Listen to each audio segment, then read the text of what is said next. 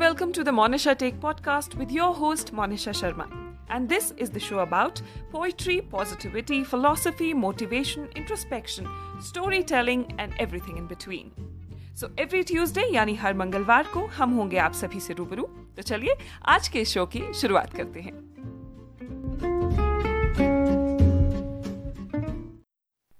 दोस्तों हम सभी जानते हैं कि इस वक्त देश और दुनिया में कैसे हालात चल रहे हैं स्कूल्स, कॉलेजेस, मॉल्स, जिम, सिनेमाघर सब बंद पड़े हैं। नौकरी, व्यापार, कारोबार तो मानो खत्म हो गया है। आमदनी का कोई साधन नहीं है। बिक्री ना के बराबर है।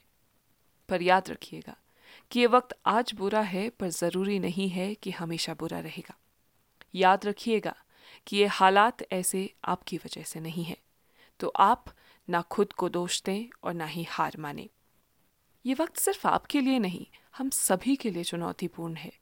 इसीलिए आप कभी भी खुद को अपेक्षित ना समझें। ज़रूरत पड़ने पर सरकारी सहायता लेने में संकोच भी ना करें।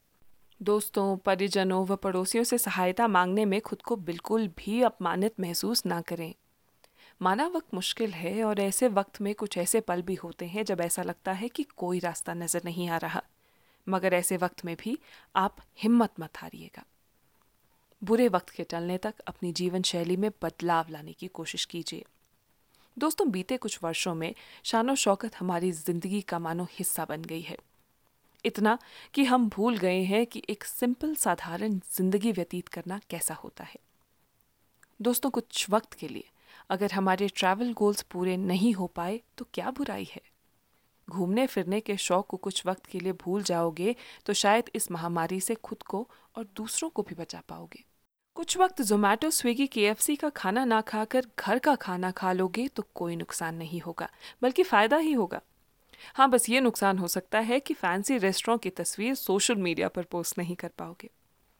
और अगर घूमने, फिरने का या किसी रेस्टोरेंट की तस्वीर को तुम सोशल मीडिया पर पोस्ट नहीं कर पाए तो भाई कैसे पता चलेगा कि तुम कितना फैंसी खाना खाते हो या फिर तुम कितनी अच्छी ज़िंदगी जीते हो, है ना?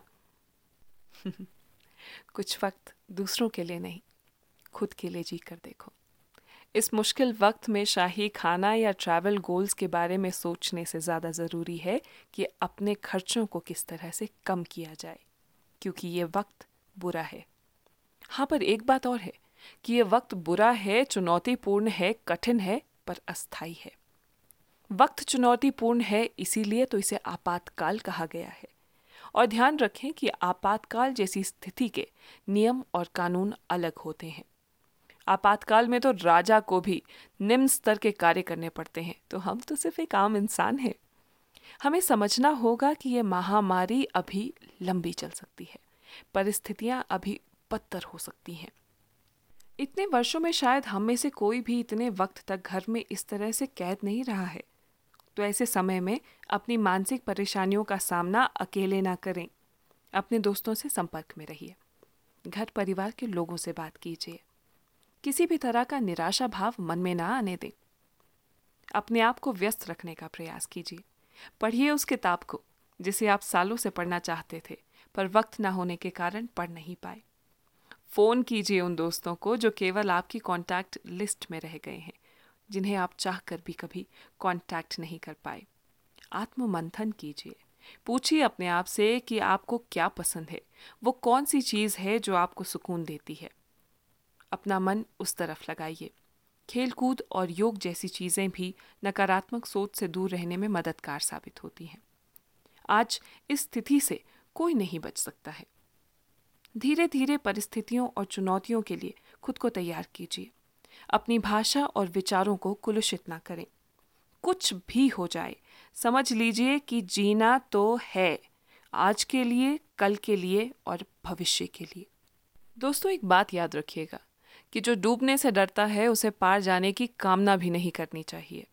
जो केवल नतीजों के बारे में सोचता है, वो केवल सोचता ही रह जाता है। जो हार से डरकर कदम पीछे हटाता है, विजय यश और सौभाग्य भी उससे दूर चले जाते हैं। कर्मयोगी दूसरों के सहारे नहीं, दूसरों को सहारा देकर चलते हैं। वो अपने लिए नहीं, अपनों के लिए जीते हैं। अपना और अपने परिवार का ध्यान रखें और याद रखिए कि आप कर्मयोगी हैं। धन्यवाद।